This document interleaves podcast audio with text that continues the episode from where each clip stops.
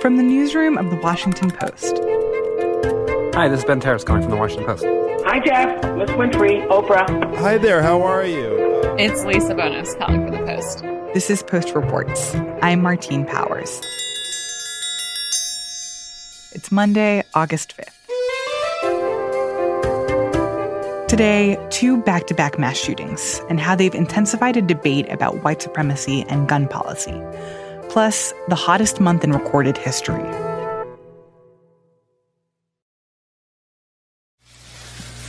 Active shooter call went out this morning to 911 at 10:39 a.m. Who are you? What do you do? My name is Mark Berman. I'm a national reporter covering law enforcement and criminal justice. And tell me what happened over the weekend. Over the weekend, there were two fatal mass shootings in America, just a matter of hours apart. The first was on Saturday morning in El Paso, Texas, at a Walmart near the border between Texas and Mexico. The situation, needless to say, is a horrific one. Crime scene is being assisted by the FBI. Various law enforcement agencies respond to this scene. The Sheriff's Department, DPS, Border Patrol, everyone that carries a badge in this town pretty much showed up to that particular scene. The second, about 13 hours later, was outside of a strip of bars and nightclubs in Dayton, Ohio. To, you know, be awakened in the middle of the night to a, um, a mass shooting and the 250th shooting in our country this year happening Dayton. Um, what, what really goes through my mind is one seems completely preventable, and um, you know, I just want, I, I just question when is enough enough. Together, there are at least 31 people killed and dozens more injured, although police warn and investigators warn some of these people are still hospitalized, and we don't know if the toll will increase. I think that we all feel like we see these mass shootings way too often. You cover so many of them, and it's gotten to a point where they almost feel routine. But I think that for a lot of people, seeing two really terrible events happen back to back in less than 24 hours was just really shocking. I think that's true. I think it's horrible to say this, but people do seem to have gotten numb to it. People do seem to have gotten used to it. Um, I've been covering these for for many years now, and it used to be that a, a mass shooting of a certain scale would be the story in the country for days, maybe even beyond a week. Nowadays, sometimes these things will happen and not be the dominant story on cable news or across front pages within a day or two. It's it's it's really quite quite shocking. So with the shooting in Dayton, I think that that investigators are still trying to figure out what was motivating the shooter. But you've been reporting more on what happened in El Paso and about the motivations of the alleged shooter there. What do investigators know so far? In El Paso, investigators quickly took somebody into custody. They say it was very soon after the attack that he essentially surrendered to police when they confronted him. Police say he's been talking. They say he's been cooperative. They have not gone into any detail about what he has said, but they have said he is answering all of their questions and answering them openly. Um, investigators are focusing a lot on a manifesto that was posted online shortly before the shooting. The manifesto was posted to the site 8chan, and it's filled with anti-immigrant rhetoric, racial rhetoric, uh, a lot of just rants about different things and different topics. He praises the the alleged shooter who opened fire at the mosques in New Zealand earlier this year. Um, and what investigators are not sure, they say they believe that the suspect they have in custody wrote the manifesto, but they're still making sure to verify that. And if it is in fact his manifesto, then the belief is that he was likely actively targeting Mexicans or Mexican Americans when he was doing the shooting. Right. Investigators have not said yet for sure whether they believe he was targeting people of a certain background. However, they do say that looking at what they've seen so far, looking at the manifesto, looking at the place he targeted, it was a, a very well known Walmart on the border where people come from across the border from both sides to do shopping before school. I mean, you think about this, it was early August at a Walmart superstore. People were doing their back to school shopping. There were kids, there were families from both sides of the border. Uh, the Mexican government has said that uh, almost half of the victims were Mexican nationals or Mexican citizens investigators say they're looking at this as a hate crime. They're looking at this as a domestic terror attack, in part because the domestic terrorism statute says that it is an event designed to intimidate or coerce a civilian population. And the U.S. attorney, the federal prosecutor out there, says that this would seem to meet that criteria. We are conducting a methodical investigation with our partners, a careful investigation, but with a view towards bringing federal hate crimes charges under 18 U.S.C. 249 and federal firearms charges, which carry a penalty of death. We are also treating this as a domestic terrorist case. It appears to be designed to intimidate a civilian population, to say the least. We are treating it as a domestic terrorism case, and we're going to do what we do to terrorists in this country, which is deliver swift and certain justice. And prosecutors in the past have gotten a lot of flack for the fact that they have been somewhat reticent to label these kinds of events as a form of terrorism, but that it seems that in this case, and at this point, that prosecutors are getting more comfortable putting that label on these things that if you're trying to intimidate a population you you are a terrorist. And it's also i've been asked by a few people now what makes it significant that they're they would pursue federal hate crime charges. What makes it significant that they're calling it a domestic terror attack? In some cases, some of this is simply the U.S. government putting its weight behind this, putting its thumb on the scale. The federal government has jurisdiction in a lot of criminal cases it does not pursue. It has the ability to pursue charges. A lot of times it does not. In this case, again, they have not filed these hate crimes charges yet. They just say they're strongly considering them, but they have said they believe that this is something that sort of warrants the full weight of the federal government. And that says something to people. So, how does this shooting in El Paso fit into a larger pattern? I think El Paso, what it speaks to a little bit is what we've seen time after time after time is we've seen a shooter or a shooting suspect who is facing criminal charges, who is a, a young man who is, uh, is said to be somewhat socially isolated, said to be somewhat sort of isolated in his personal life, and who, in either his remarks or a manifesto, if it is in fact confirmed to be his, has expressed some desire for some grander purpose, some infamy. Uh, people who have studied mass shooters say that part of the goal for some of these mass shooters is infamy, is fame, is the notoriety that comes, which is why there's an effort from advocates to not name them, not identify them, not give them the publicity they want. But in this case, you have somebody who, if the manifesto is in fact his, the alleged shooter proclaims these sort of like broad ambitions and broad goals. It's it's laid out there. This is not just somebody who got mad at somebody down the street and brought a gun. This is somebody who, if the manifesto is his and if he's tried and convicted, uh, it seems to be from the manifesto that he had this sort of the notoriety in mind. People have gotten used to this. I mean, active shooter training is now routine. Uh, schools practice it, offices practice it, businesses practice it. People have just sort of accepted that this is a part of life in America, that just periodically the worst thing imaginable will happen to a huge number of people. And that community, those families will never be the same. I, this is one of the things we learned after Las Vegas, um, where there was hundreds of people injured and 58 people killed in that shooting. The level of trauma that people bring with them throughout the rest of their lives is, is almost unimaginable because we actually don't know at this moment in time how many people are affected by what happened in El Paso and Dayton. Because you have the people who were killed, you have the people who were injured, you have the people who heard gunfire and ran away, or saw bodies, or saw a shooter, or something that'll stick with them forever. You have family and friends who waited to see if their loved one was okay. You have people who responded to the scene and saw what they saw inside. The real scale of these is honestly, I cover these a lot. It's really hard to wrap your arms around.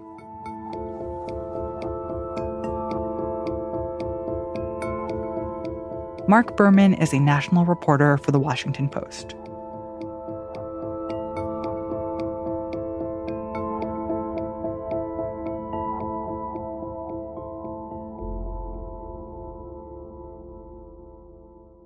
So, the El Paso shooting in particular puts President Trump in a pretty challenging position because as soon as it became clear what the shooter had been talking about before the shooting, a lot of people pointed out immediately that President Trump's rhetoric is exactly the kind of rhetoric that the shooter is citing.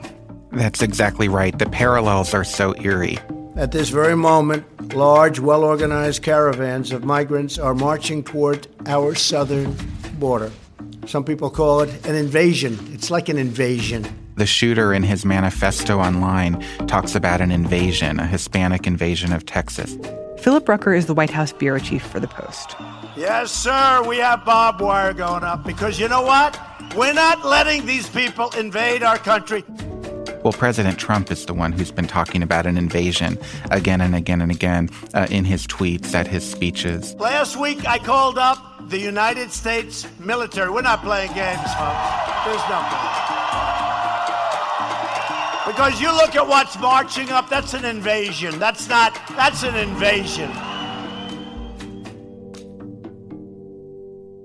The shooter also talked about fake news and, and borrowed other terms that Trump has used and went out of his way because their ideologies are so aligned, went out of his way in concluding that four page manifesto by stating that his views predated Trump's campaign and that Trump would not be to blame but you wouldn't even have to make that declaration if they were not ideologically in sync. So it presented a huge problem for President Trump. And we've had so many of these mass shootings during the Trump presidency. And the questions that reporters covering the White House have asked is how is he responding? How is he playing this role that's very difficult for him of being the consoler in chief and, and helping a nation grieve? But this time is different. This time we're asking, did he contribute through his words, through his rhetoric, to the carnage that played out in El Paso? This weekend, more than 80 people were killed or wounded in two evil attacks. So then we saw President Trump this morning making a big speech at the White House about this. What did he say? Well, he said all the things you would expect a president to say. He condemned the hatred, the bigotry. He even called out white supremacy by name, which is something he's been reluctant to do in the past. The shooter in El Paso posted a manifesto online consumed by racist hate.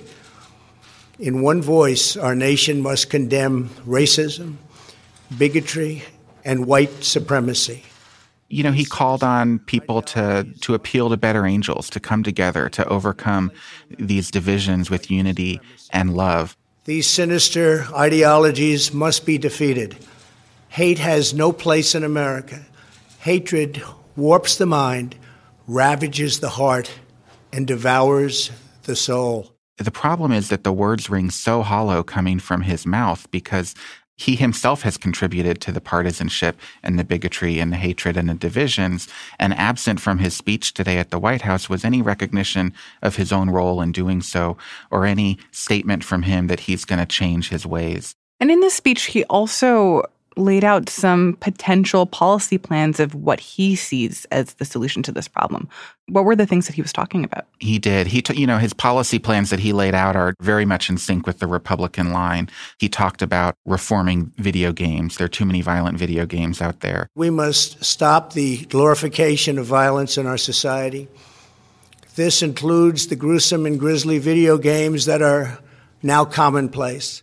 You know, he talked about mental health we must reform our mental health laws to better identify mentally disturbed individuals who may commit acts of violence. He called on the Department of Justice to do more to try to regulate these areas. We must shine light on the dark recesses of the internet and stop mass murders before they start.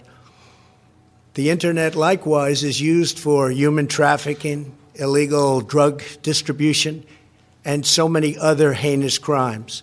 But he notably did not call for gun control. Mental illness and hatred pulls the trigger, not the gun. He noted that he had backed the limits on bump stocks back after the Las Vegas shooting earlier in his presidency, but he did not call for background checks, which is something that he actually mentioned on Twitter this morning before the speech and is something that's universally, almost universally popular and has been put off by the Republican leadership in the Senate.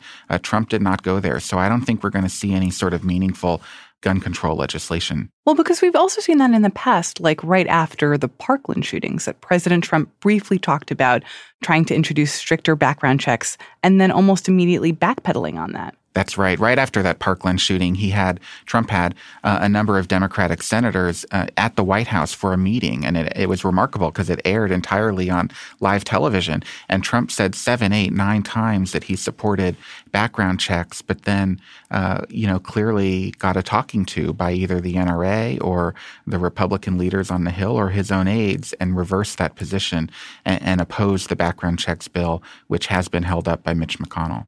I think a lot of people were also really struck about how he talked about mental illness during this speech, saying that mental illness pulls the trigger, not the gun. And it was just notable that he steered so directly away from any kind of meaningful conversation about access to guns. That's exactly right. And he's focused on mental illness. But what the background checks bill would do, and all the advocates will say this, is that it prevents people with mental illnesses from obtaining those sorts of weapons of mass murder. And so, you know, if he's focused on mental illness, he can pass that component of the background checks bill, certainly. But, you know, look, there is so much political pressure on Trump from the NRA, from the gun community. He knows how influential those millions of dollars in advertising were in the 2016 campaign. And I think he's afraid of crossing the gun industry and the gun lobby heading into his 2020 reelection. But what he's talking about as actual meaningful things that he plans to introduce or plans to change will they actually be effective? Because when you're talking about video games and social media and stuff like that, I mean, those are things that exist all over the world. Most countries in the world do not have this problem with mass shootings, and that it seems unclear whether what he's actually talking about is really a meaningful plan for helping prevent mass shootings. Yeah, so I'm not a mass shootings expert, but part of my job is to interview a lot of people who are experts in mass shootings, and they will almost universally tell you uh, that the steps that Trump laid out are not the solution to the problem, that this, the problem in the United States is because there is so much access to guns, uh, high capacity magazines, assault rifles, and so forth.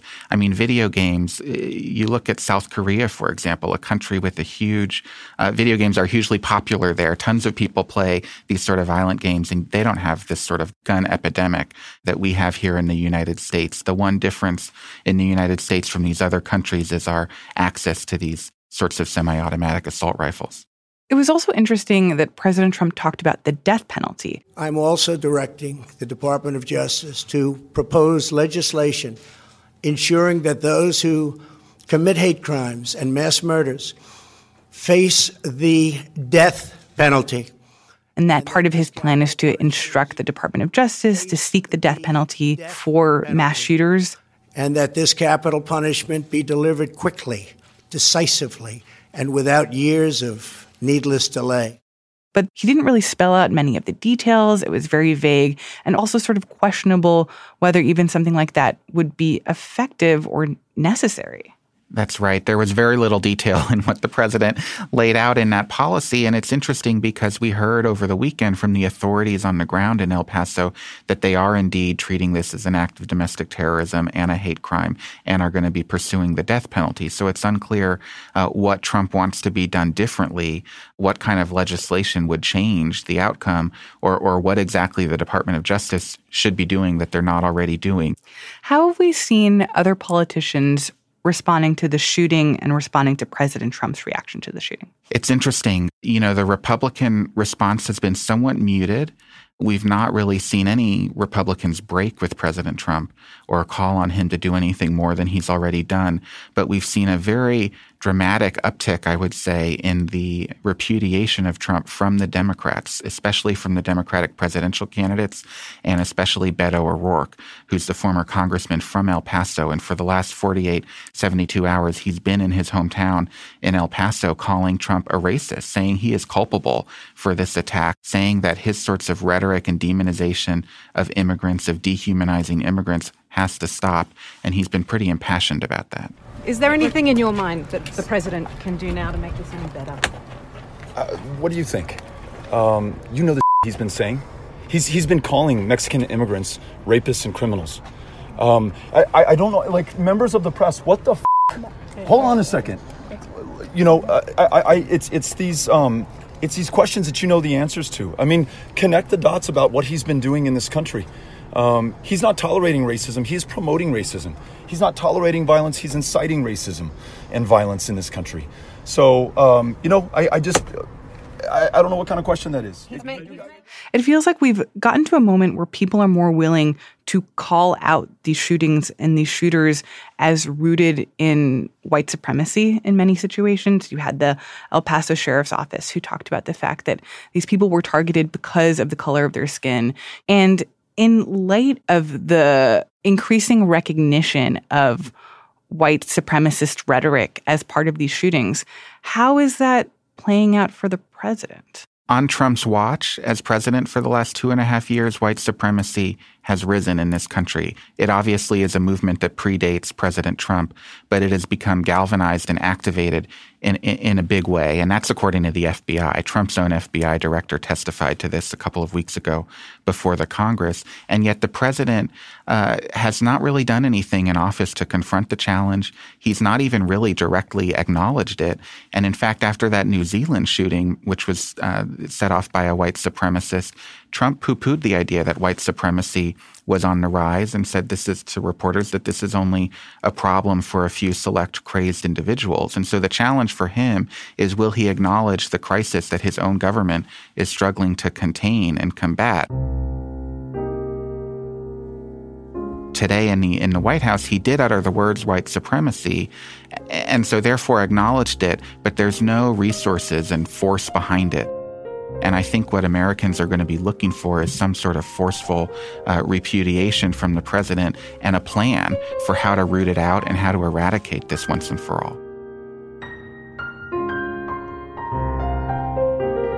Phil Rucker is the Post White House bureau chief.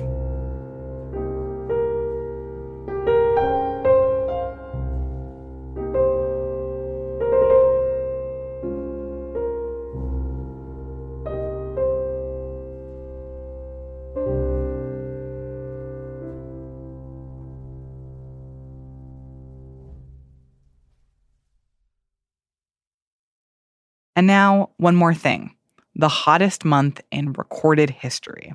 Let me begin with the climate emergency. So, this is the Secretary General of the United Nations, Antonio Guterres. We have always lived through hot summers, but this is not the summer of our youth. This is not your grandfather's summer. According to the very latest data from the World Meteorological Organization and its Climate Center, the month of July at least equaled, if not surpassed, the hottest months in recorded history. I'm Andrew Freedman, and I'm the deputy weather editor for The Post. I cover weather and climate here.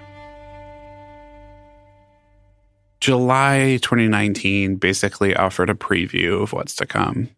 We had an incredibly hot heat wave in Europe that was made up to five degrees warmer than it otherwise would have been by climate change. This year alone, we have seen temperature records shatter from New Delhi to Anchorage, from Paris to Santiago, from Adelaide to the Arctic Circle. Towards Greenland, where Greenland had a record melt event over the past several days. We saw heat waves in the United States and massive wildfires burning in the Arctic. So, Siberia and Alaska in particular for everyday people, this really means that we have to be more accustomed to dealing with these extreme heat events. Depending on where you are, we need to be more accustomed to dealing with big wildfires and smoke hazards. And we need to be uh, mindful that uh, for Greenland, especially, the fate of the ice sheet isn't fully decided yet it will be decided based on the decisions that are made in the next 10 to 15 years or so. So when I talk to scientists about this, they constantly remind me that uh, the ice is melting. It's melting faster. It's melting more significantly. It's raising sea levels, but its ultimate fate is not yet determined. It matters uh, what choices we make over greenhouse gas emissions in, in the next several years preventing irreversible climate disruption is the race of our lives and for our lives. It is a race we can and must win. For climate scientists looking at this, one particular calendar month isn't necessarily super significant.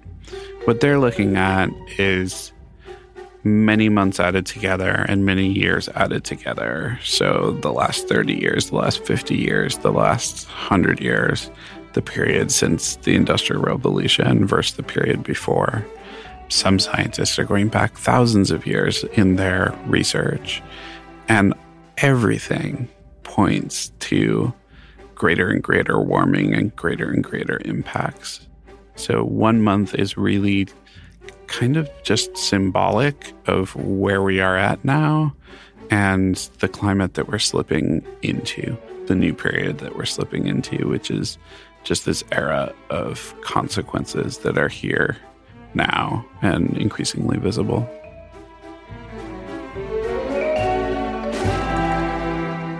Andrew Freedman is the deputy weather editor for The Post.